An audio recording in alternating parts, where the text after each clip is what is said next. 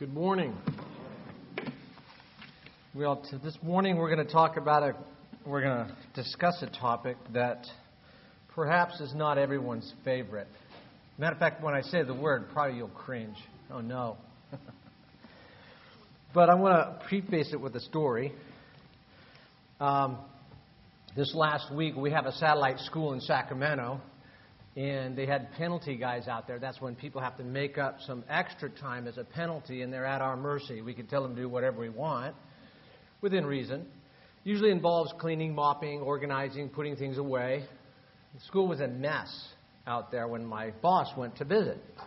And so they got cameras so they can look back on the cameras and find out what the people were doing during the day. So there's 17 makeup guys and they're just standing around talking, not doing much. So, guess who's in trouble? The instructors that were supposed to be overseeing them. So, um, my boss called after he sent an email. He says, I just want to let you know I sent an email. And he's pretty, he's really nice. He lets me know this has nothing to do with me. You know, it's because of this. I said, Oh, okay, thanks. Appreciate the heads up. One of my instructors is out there. I'm a lead instructor, but he only he has two legitimate students, not makeup. So they're not really responsible to clean up. He says, You might want to give him a call. So I gave him a call. I said, Listen, I said, you might want to help the other instructor manage all those guys because the boss is a little upset the place is a mess. He goes, Oh, thanks for the heads up. No problem. And, uh, and so the next thing I get is an email from my boss to everybody over there saying, Everybody stay until 3.30. Well, normally they would let them off at 2.30. So now they're staying the full time. And he calls me up the next day and he says, Eric, he said, no, he texted me. He says, What did my message mean to you? And I go back and look. It says everybody stays till 3. And I thought, pretty simple. It means what it says. It means everybody stays till 3, instructor and students. He goes, Thanks. he wanted to make sure that he communicated, that it was, it was per, received the communication he wanted to send because he got there and they didn't stay till 3.30 so somebody's in trouble. So we got a big meeting when we go back to work monday. So my boss let me know about it. One thing i really enjoy my boss and i think one thing he sees in me that makes our relationship go really well and this is what it is. I know what it is to obey him. He's my boss. When he tells me something he expects obedience, and I obey him. And he's gone to bat for me against some false accusations because he says, I know Eric. He wouldn't do that. He wouldn't intentionally go against what he knows my wishes to be. And he'll go to bat for me on that. And he's right, I won't. If perhaps something happens where I misunderstood him or I didn't know what his wishes are, we understand that happens. But he knows I wouldn't intentionally go against his wishes. So that gives me good, you know, there's a tremendous comfort in knowing that everything's fine. You know, when I go to work, I know everything's fine with me if I just obey. And if I lose my job, as long as it's not for disobedience, I know the Lord's got a better place for me. So I want to talk this morning about obedience. Obedience. And that's a topic not a lot of people like. Well, where's he going to go with this? You know. Well, I want to go where the Word of God goes. And let's look at it how God looks at it. And let's take a fresh look at what it is to obey, what it isn't, how I should obey, how it affects me, how it affects people around me. It's a pretty broad subject when it comes to the Word of God. And I, I, I want to do it in the form of questions. Is obedience to God important? Well, you might say, well, yeah, that's it. Well, some people don't like that word. That's not a good question. of course, it's important, right? Well, let's think about how important it is. And, and I'd like to start with inanimate objects like nature, you know, like the sun. What if the sun refused to shine? And you thought, well, that's silly. The sun can't refuse to shine, to shine, right? But you know, it's interesting, the Word of God, even God Himself personifies things. And I think He does it for instruction for us. It says in Job 38, 8 through 12, Who enclosed the sea with doors? When bursting forth, it went out from the womb. When I made a cloud its garment, and thick darkness its swaddling band.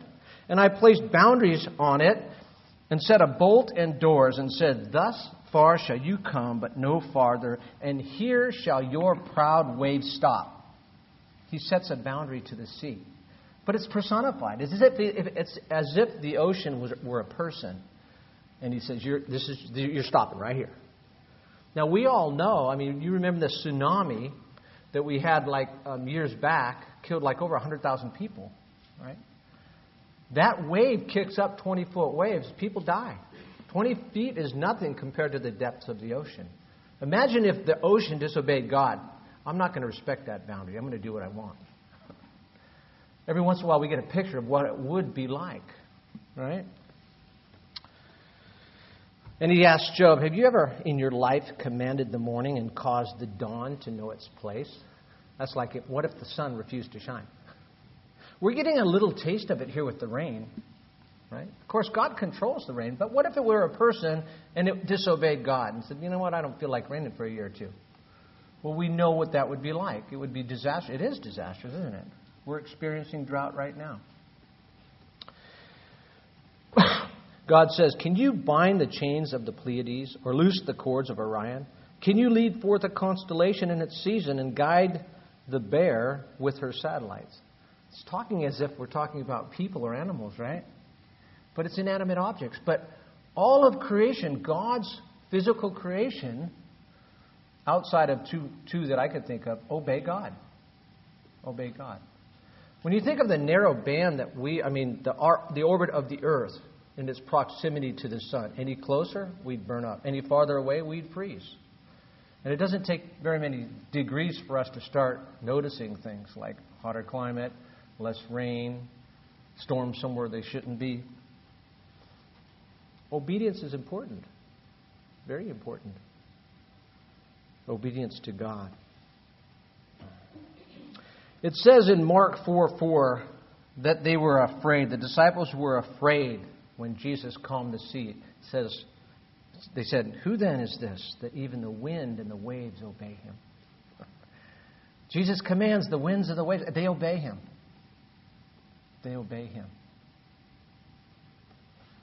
And it says, even unclean spirits obey him. Now we're talking about personal beings.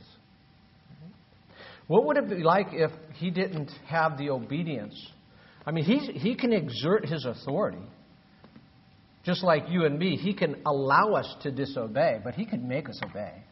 He really can. It says in the end, every knee shall bow, every tongue will confess that Jesus is Lord. Either by your will or against your will. It says, God says, that will happen. So he can make people obey. He can make the spirits obey. But he, he allows disobedience, and that's an amazing thing. He allows it. He doesn't want to force obedience, he wants obedience from the heart. And we need to look at obedience and see well, what is it about obedience that's important? How seriously does, does God take obedience? We get the impression, I mean, we get the impression by what we see in the world, what we see in our government, what we see perhaps at work, what we see in our own families sometimes, that obedience, we don't take it so seriously. We see disobedience in our children. We don't follow through with a penalty for disobedience. We see disobedience in the courts, and they find excuses. we might even see some people in high offices breaking the law. But that's okay. We can justify everything. You see, when people are disobedient, they justify. Why did I do this? Why did I do that? Why did I disobey? And usually the finger is pointed somewhere else. It's not right here. It's not right here. And it started back in the garden. We're all familiar with that. It's a, it's a topic that's difficult for us because the Bible says that we're all born sons of disobedience. We're born disobedient. And we have to learn obedience. Does God take it seriously? Well, I'd like to bring up some stories from the Word of God to let's see how serious it is. You know, sometimes God gives a command and He tells what the, the, the consequences of breaking that are. Started back in the Garden of Eden when God said, If you eat of the fruit, you shall surely die. Right? There's the command. There's the consequence for breaking it. disobey, this is going to happen. But it, God doesn't always give the consequence. Unfortunately, sometimes it's found out the hard way. Let's open to 1 Kings 12. 1 Kings 12. And we'll see a time where the consequences weren't laid out ahead of time. We see the consequences of disobedience, and we see does God take it seriously? He does take it seriously. The background of the story is do you remember um, when David died, the kingdom went to Solomon? It was a united kingdom. And Solomon had lots of building projects, one of which was the temple. When Solomon passed on, his son Rehoboam assumed the throne or inherited the throne. And the people asked for some relief. We've been working hard these last years for your dad. Can we have some relief? And of course, he listened to the young counselors instead of the older wise ones. And he says, Well, you thought my dad was hard. Wait till you, wait till you experience how hard I'm going to be. And so there was a rebellion, and God decided to divide the kingdom. Rehoboam would have Judah, and um, Jeroboam would have Israel. And so God said, Jeroboam, I'm going to make you a king. I'm, I'm paraphrasing very loosely. I'm going to make you a king. You're going to be uh, a king of all these other tribes. Rehoboam's going to be in charge of Judah. So Jeroboam started worrying about it. And he said in verse 27 If these people go to offer up sacrifices in the house of the Lord at Jerusalem, then the heart of this people will turn back to their Lord, Rehoboam, king of Judah, and they will kill me and go back to Rehoboam, king of Judah. So the thing is, the temple was in Jeroboam's kingdom. Or no, Rehoboam's kingdom. Jeroboam worried about, well, if they worship God where God told them to worship Him, then all the heart of the people are going to go back. They're going to want to make him king over everything. It's going to be a united kingdom, and they're going to kill me. So he decided that he was going to make two calves of gold and have the people, oh, you can worship here. This is your God. So it was idolatry. And behold, a man of God in verse uh, 13:1, and it doesn't name the man, cried out against the altar by the word of the Lord and said, O altar, altar, thus says the Lord, behold, a child, Josiah by name, shall be born to the house of David, and on you he shall sacrifice the priests of the high places who burn incense on you, and men's bones shall be burned on you. And he gave a sign the same day, saying, This is the sign which the Lord has spoken. Surely the altar shall split apart, and the ashes on it shall be poured out. So when King Jeroboam heard the saying of the man of God, who cried out against the altar in Bethel, he stretched out his hand from the altar and said, Arrest him! Then his hand, which he stretched out toward him, withered so that he could not pull it back to himself. The altar was also split apart, and the ashes poured out from the altar, according to the sign which the man of God had given by the word of the Lord. Then the king answered and said to the man of God, Please entreat the favor of the Lord your God, and pray for me that my hand may be restored. So the man of God entreated the Lord, and the king's hand was restored to him, and became as before. Then the king said to the man of God, Come home with me and refresh yourself, and I will give you a reward. But the man of God said to the king, If you were to give me half your house, I would not go in with you, nor would I eat bread nor drink water in this place. For so it was commanded me by the word of the Lord, saying, You shall not eat bread, nor drink water, nor return by the same way you came. So there's the command of the Lord. No consequences, said, You don't eat, you don't drink, you don't go back by the way you came. So he went another way and did not return the way he came. Now an old prophet dwelt in Bethel, and his sons came and told him all the works that the man of God had done in that day in Bethel. They also told their father the words which he had spoken to the king. And their father said to them, Which way did he go? For his sons had seen which way the man of God went out and came from Judah. Then he said to his son, Saddle the donkey for me. So they saddled the donkey for him, and he rode on it and went after the man of God, and found him sitting under an oak. And he said to him, Are you the man of God who came from Judah? And he said, I am. And he said to them, Come home with me and eat bread.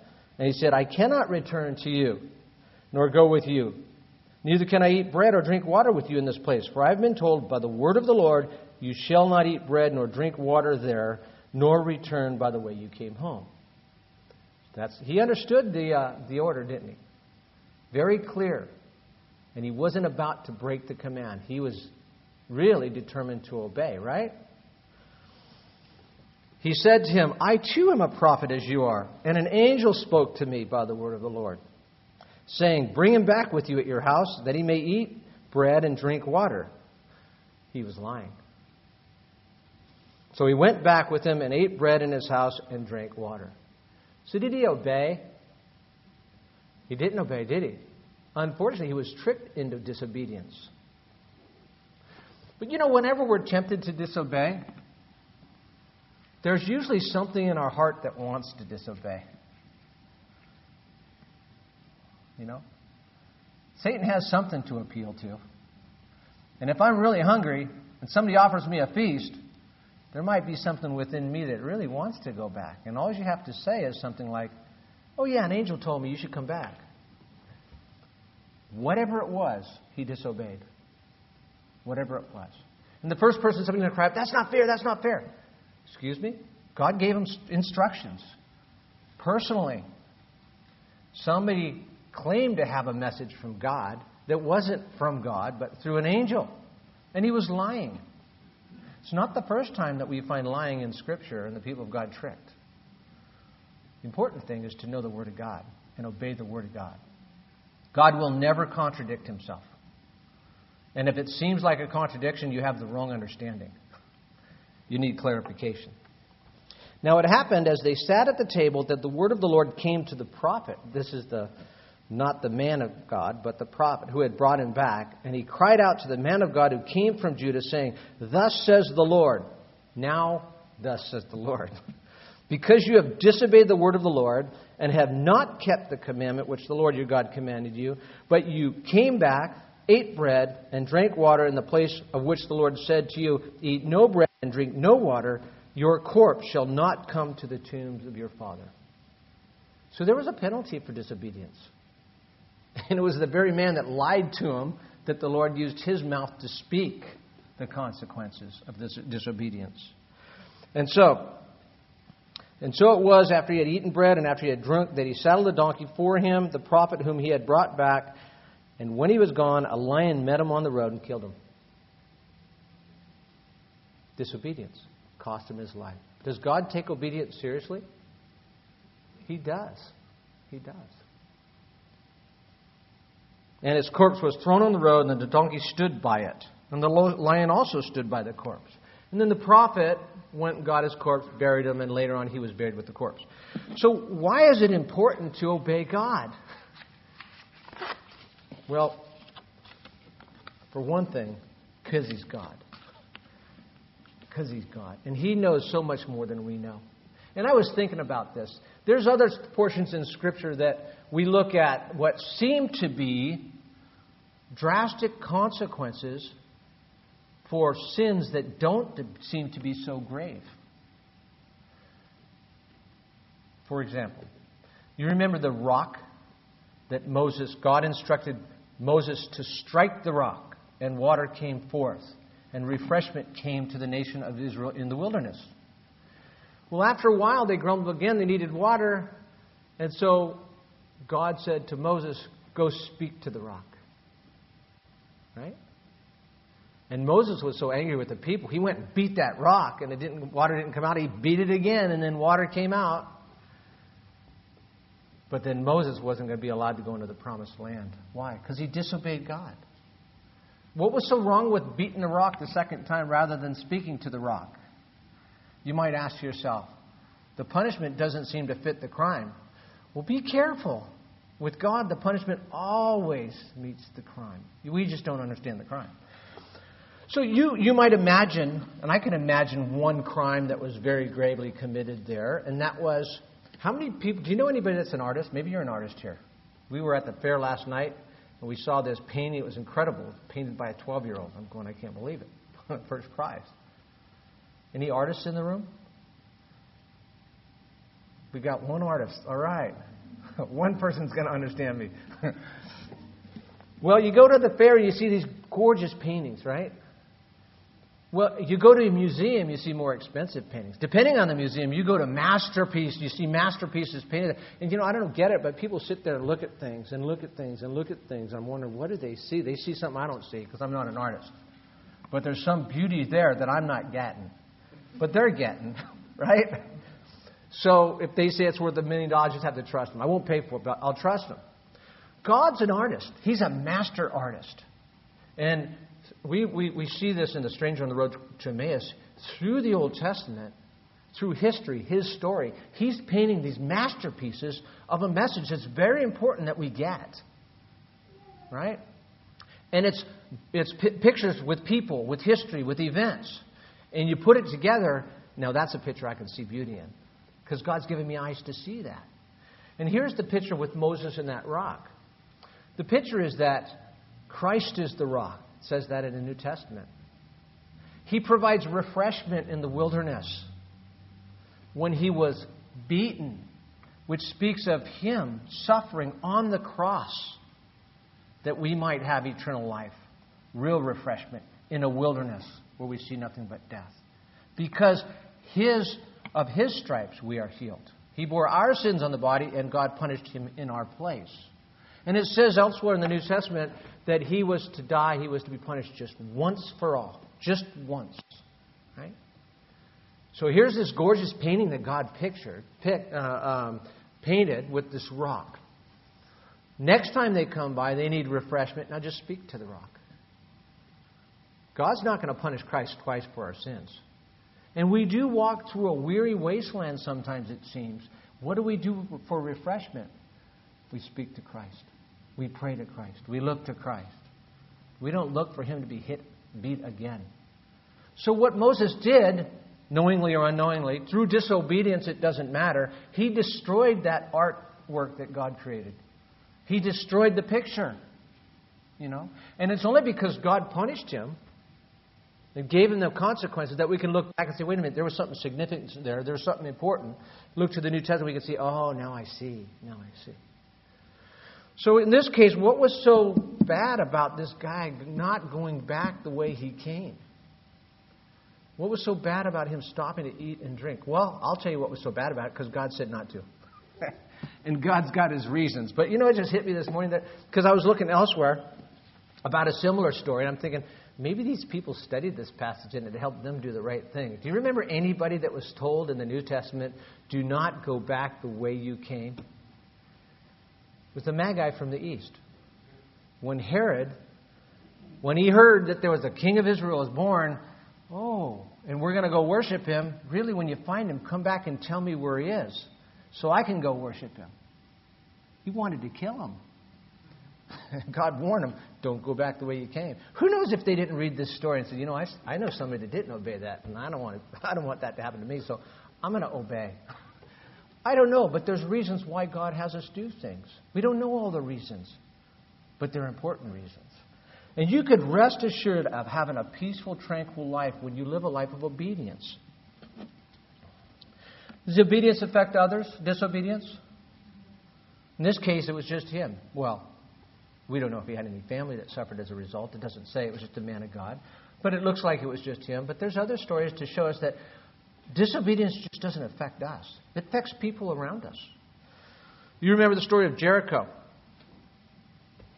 Nation of Israel uh, crosses the river. First city that they're supposed to um, attack is Jericho. And God's going to deliver Jericho into their hands. But it's the first city. And God says, it says in Jericho, or, uh, Joshua chapter 6, it says, The city shall be under a ban, and, it, and, it, and that it belongs to the Lord. This is the first city of many that you're going to conquer. There's going to be much spoil through the conquest, but this one belongs to the Lord. Everything belongs to the Lord. You remember that's where Rahab the harlot was. But the sons of Israel acted uh, unfaithfully. The sons of Israel acted unfaithfully in regards to the things of the man. For Achan, the son of Carmi, the son of Zabdi, the son of Zerah, of the tribe of Judah, took some of the things under the ban. Therefore, the anger of the Lord burned against the sons of Israel. The sons of Israel acted unfaithfully because this guy over here took something under the ban. See, his disobedience affected the sons of Israel. And the anger of the Lord burned against them. And so what happened is the next city to be conquered was Ai. I don't know how to pronounce it. Ai. I'll just say Ai. That's how it's spelled. Ai. And so they sent spies, go look at it. Spies came back, no, we don't need everybody, just two or three thousand, maybe four. This is a piece of cake. And so they attacked Ai. And boy, did they get chased. And it says that 36 of their men were slain. 36 men lost their lives because the hand of the Lord was not with them. And they thought it was a piece of cake. So, of course, they were hung their heads in shame, and Joshua cried out to the Lord. And then the Lord had them draw lots to narrow well, what's the problem. And that went back to Achan, because Achan stole from things under the ban. And then it says, Then Joshua and all Israel with him took Achan, the son of Zerah, the silver, the mantle, the bar of gold, his sons, and his daughters, his oxen, his donkeys, his sheep, his tent, and all that belonged to him, and they brought them up to the valley of Achor. And Joshua said, Why have you troubled us? The Lord will trouble you this day. And all Israel stoned them with stones and burdened them with fire after they stoned them with stones. Disobedience. It doesn't just restrict itself to the one that disobeyed, it affects those around us in many ways. Sometimes obvious, sometimes not so obvious. And that's true of the church as well. Oftentimes, churches go through very extreme difficulties. And the big question is is there some secret sin in the church? Because it does affect everyone. So, obedience, obedience. You know, somebody might say, well, you know, children, that's easy for you to say. You're the parent. You know, we have to obey you. I want to say something about obedience. Everybody must obey. Everybody. Everybody's got somebody to obey. And we see that in the scripture. It says, Children, obey your parents in the Lord.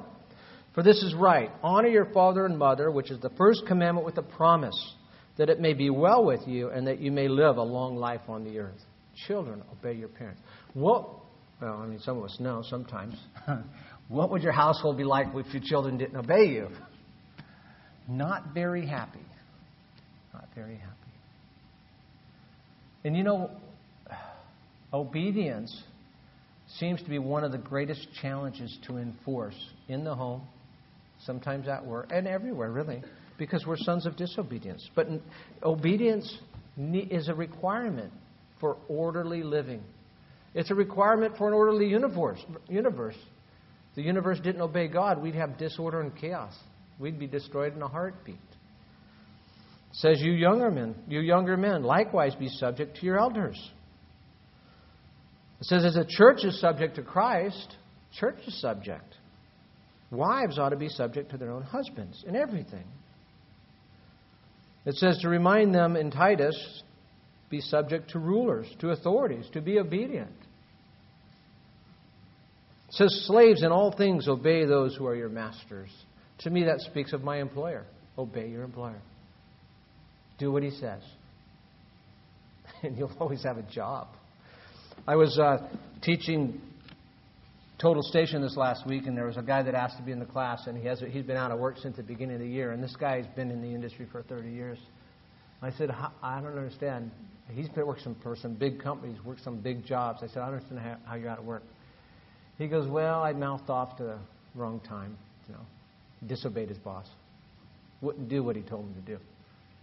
And he says, I, I, I shouldn't have done that, but 30 years working straight, now he's out of the job for months.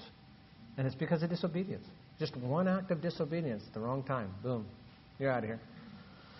So he's trying to make the best of it, trying to get back into the workforce, but sometimes it's not easy. It says, Obey your leaders and submit to them. We all have to obey. I have to obey the elders. And I find comfort in doing it. You know, God's going to guide me, God's going to lead me. If I'm a child, if I obey my parents, I mean, we, we sometimes look at some of the difficulties children get into, and I'm thinking, if they just obeyed their parents. I mean, there's only one person in the universe that cares more about you than your parents if you're a child, and that's God. And God stands right behind your parents. You know? You obey your parents, you're obeying God. You obey your parents, you're honoring God and your parents. And that doesn't mean they're not going to tell you something you don't like doing. Yeah. They might tell you to take out the garbage regularly. You might think, well, what's the good in that? Well, when they get older, they might do it regularly and make somebody very happy doing it. you know? Um, when I look at the garbage can and it hasn't been taken out, and I know it's not my wife's responsibility because she does all the cooking and all the all the stuff that a lot of people don't do, I, I'm thinking I'm going to take it out. I just think of that. But do our children think of that without being asked? We have to train them and expect obedience. Obedience. Um, you know, the Lord is not asking us to do something that He Himself hasn't done. And I find that amazing.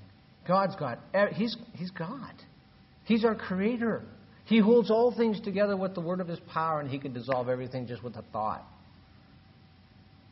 And yet it says that He learned obedience by the things that He suffered. And well, how does that work? How does that work? Well, God can't learn anything. We know that, right? So, did Jesus learn anything? Not in the sense of gaining knowledge or information he didn't have, but we, we use that expression. Let's see if I can communicate the expression. I know what it is. I learned what it is to be dirty when I had to clean the sewer. now, have I never been dirty before? Sure. But by my experience, I found out what real dirty is. Jesus always obeyed. But it wasn't until he suffered that he really learned in an experiential way what it is to obey. Experientially. When he went to the cross. Do you think he wanted to go to the cross and die for our sins? He asked the Father, if it's possible, let this cup pass from me. But not my will, thine will be done. So obedience is always comfortable, but it's always best. And when it comes to God, it's always, the end is always best. So when we think of the Lord Jesus, God coming down from heaven, subjecting himself, being obedient, you know, he was even obedient to his creatures to one degree or another. That's amazing. That he subjected himself to obedience to. He was born a baby. Do you think there was any moments in his childhood that he was disobedient? Wouldn't, mothers, wouldn't you love to raise a child like the Lord Jesus Christ? Wasn't Mary blessed in that sense? You know? But he subjected himself. He knows what it is to obey, and he knows it's best. And look what he's accomplished eternal salvation, eternal life for all those that trust in him because he obeyed because he obeyed. Now, think of this. What, by the time you die, what will you be able to accomplish if you just do one thing? Obey God. What's, what are the possibilities? What are the poten- what's the potential for you if you just obey God? Obey God. That's what Jesus did. He led the way. He didn't, you know, and he had every right to tell us to obey. It says, For as through one man's disobedience the many were made sinners. Who's that? Adam.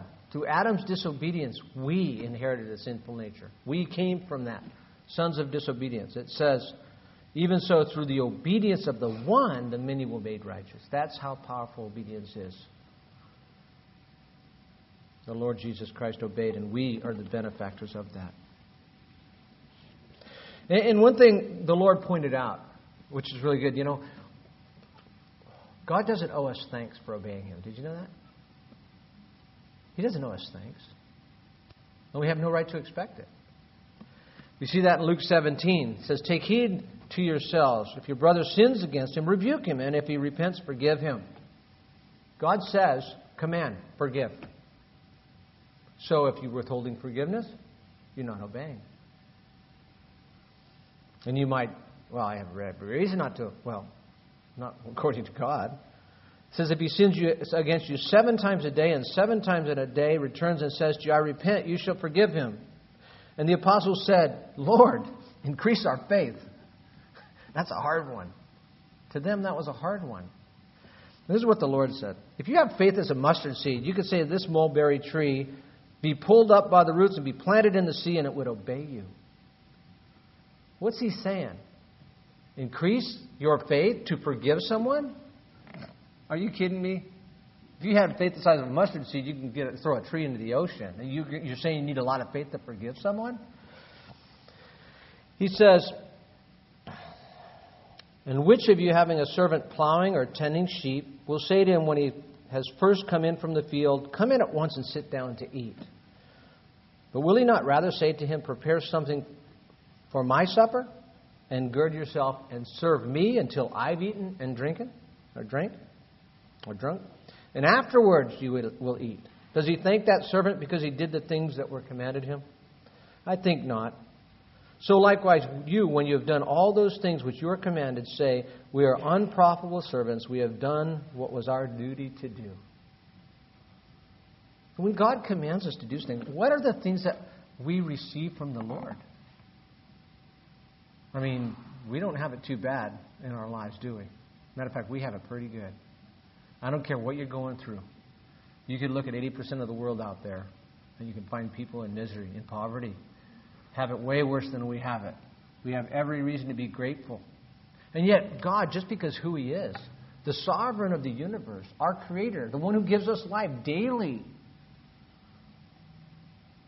that's like your parents asking you to take out the garbage and you complaining. I did it yesterday. Well, yeah, you ate yesterday too. Guess what? I did your laundry yesterday too, mother says. You know? Guess what? Father says, I paid the electrical bill yesterday too. You know, after all you do for your kids, is it too much to ask take out the garbage? Well, with all that God does for us, is it too much to ask when He says, do this? Talk to that person? Forgive this person? You know, submit? Oh, yeah, God, He's happy with me. What do you mean He's happy with us? It's my duty to do that. It's my responsibility to do that. Some people don't like the word duty, but I don't mind the word duty. My duty, responsibility, it's my right place. It's a correct position before God to obey Him in all things. So, what, is, what does obedience to God reveal about you and about me? He says, the Lord says, He who has my commandments and keeps them, it is he who loves me. And he who loves me is loved by my Father. Our obedience to God shows that we, one, believe Him, two, trust Him, three, love Him. How do I show I love God? Do what He says. You know? There are millions of people lost out there that don't have Christ, that are on their way to eternal destruction. God loves them, wants you to speak with them. How do you show you love God? He says, go out and make disciples. you know? He says, share the good news. Not hard to understand. When we obey God, we acknowledge one is power. He's Almighty God. He's got every right to say whatever He wants and have everybody obey His commands. We recognize and acknowledge His authority, His understanding. When He says to do something, there's a reason, there's a good reason. Whether I know it, can comprehend it, will ever know it's beside the point. He knows it. We acknowledge His wisdom. His commands are the wisest. His direction, you can't get better. We acknowledge His goodness. You know, He leads us in goodness, toward goodness, demonstrates His goodness in how He directs us. We acknowledge His ownership. He owns us. You know, today with pets, there's a group that doesn't like to use that word in regards to your pets. You're not an owner of an animal, you're a caretaker. They don't sell you an animal, they'll let you adopt an animal. It's a personification of animals. Come on. My dog, my wife's dog. And I'm the Lord's creature. I belong to the Lord. And He could do with me whatever He wants. And I'm just grateful He's a good God. But he has the right to do with me whatever he wants. And I acknowledge that. Even if I might not like it, he's got that right. right? We acknowledge his greatness. He is a great God. And he commands the universe. Who am I to stand up against him and say, I will not submit? We recognize that He is God. We acknowledge that He is God. We understand something about our, ourselves. This is my place before God. God, I'm listening. I, I remember this poster with a little squirrel, and he's sitting up there. He goes, Lord, I'm paying attention. you know, I'm paying attention, Lord. What do you want me to do? Anything. Because God's commands His enablement. He's not going to ask me to do something I can't do. We understand our need. We need God. Some people like to just pretend He doesn't exist, but they need God just as much as I do. We understand our weakness, that we're dependent creatures. We need the rain. Nobody's going to give it to you but God.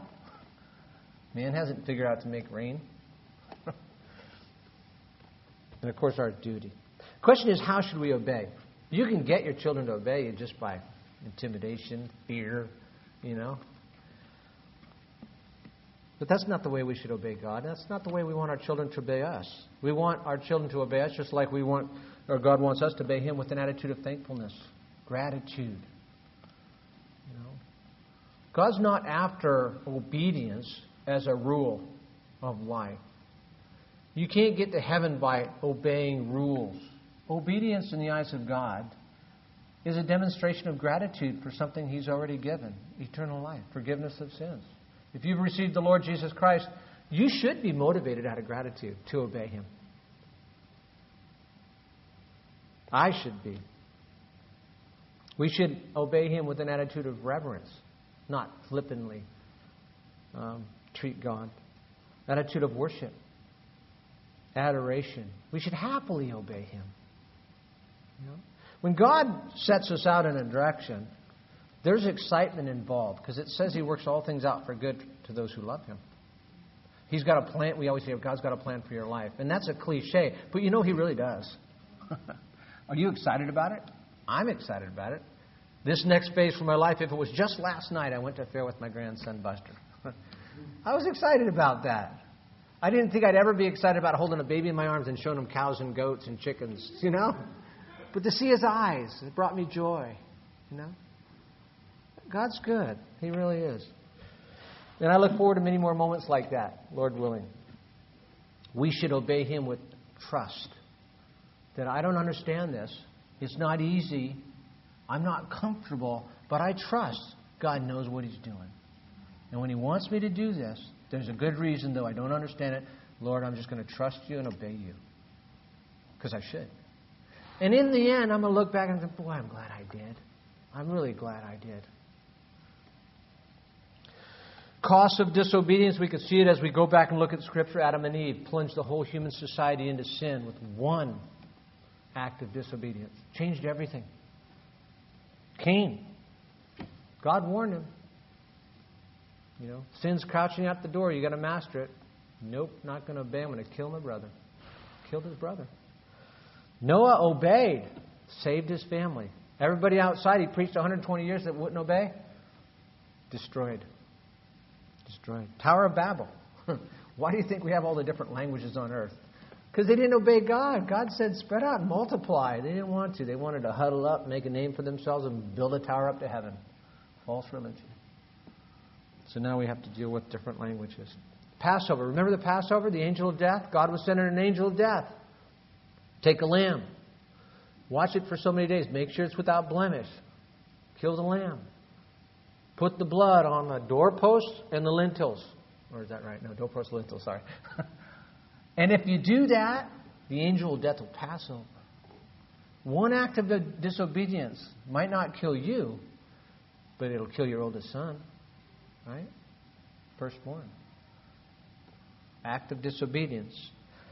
You know, and the last one I want to close with this is um, you know, it's interesting. What, what does it mean to obey? Consequence for disobedience. The consequence of this last command will not kill you, but send you to hell for eternity. You'll die for some medical reason, I don't know, a car hitting you, but it's because of this disobedience that'll send you to hell for all eternity. The gravest of consequences. It says, He who believes in the Son has eternal life, but he who does not obey the Son shall not see life, but the wrath of God abides on him. And when I read some more verses, you'll see what it's saying. It's saying that to obey God is to believe Him. To believe Him is to obey Him. It says, The Lord Jesus shall be revealed from heaven with his mighty angels in flaming fire, dealing out retribution to those who do not know God and those who do not obey the gospel of our Lord Jesus Christ. And these will pay the penalty of eternal destruction away from the presence of the Lord and from the glory of his power when he comes to be glorified in his saints on that day and to be marveled at among all who have believed. For our testimony to you was believed. Talks about obeying the gospel. Talk about believing the gospel. The good news that Jesus died for you. What is, what is it that God wants us to do? You know, somebody approached the Lord Jesus Christ in this day and says, What shall we do to do the works of God? This is the work of God. You believe on who He sent, which is Jesus Christ. Believe on the Lord Jesus Christ. Believe that we deserve to go to hell. Believe that God loves us so much that He sent His Son to take our sins in His body on the cross and to die in our place. And it's only through 100% trust in Him and what He did alone on that cross for our salvation that we can be forgiven of our sins. That's obeying the gospel. It's the same thing as believing the gospel. That is the act of obedience that if you disobey, you're doomed to an eternity in hell. And so is obedience important? Yeah, it's important. And the problem is, is when we let disobedience reign in our families, in our lives, in our country, it teaches people it's okay. And people get the idea that, you know what, that's what it says, but I, I don't quite believe it. Believe it, it's true. God says it. Obey the gospel. Believe on the Lord Jesus Christ and you shall be saved. Obedience. So ask yourself, and, and I ask myself as I'm preparing for this, I ask myself, does my life describe a life of obedience? And it makes me want to look into my life, examine my life. And if you don't know the Lord Jesus Christ, that's where you should start. Believing in the Lord Jesus Christ. Obey the gospel. Let's pray. Lord Jesus, we do praise you and bless you for your example of obedience. It's amazing to us to think of God Almighty coming down from heaven, taking on the form of flesh, and subjecting himself to obedience, even to his creatures, obeying the Father, carrying our sins to the cross, and dying for us, Lord. And we get, we get it, Lord. We get it. Our rightful place is to obey you. And Lord, I just pray for anyone here that hasn't obeyed the gospel, that hasn't believed on you for salvation that you might help them to see that it is urgent. It does have eternal consequences, and it even affects people around them. So, Lord, I pray for those people they might accept the Lord Jesus Christ. And for us that already have accepted you, pray, help us to remember our place before you. Help us to seek to live lives of obedience, knowing that that is the best thing we can do for ourselves and for those around us and for our family. We ask it in Jesus' name. Amen.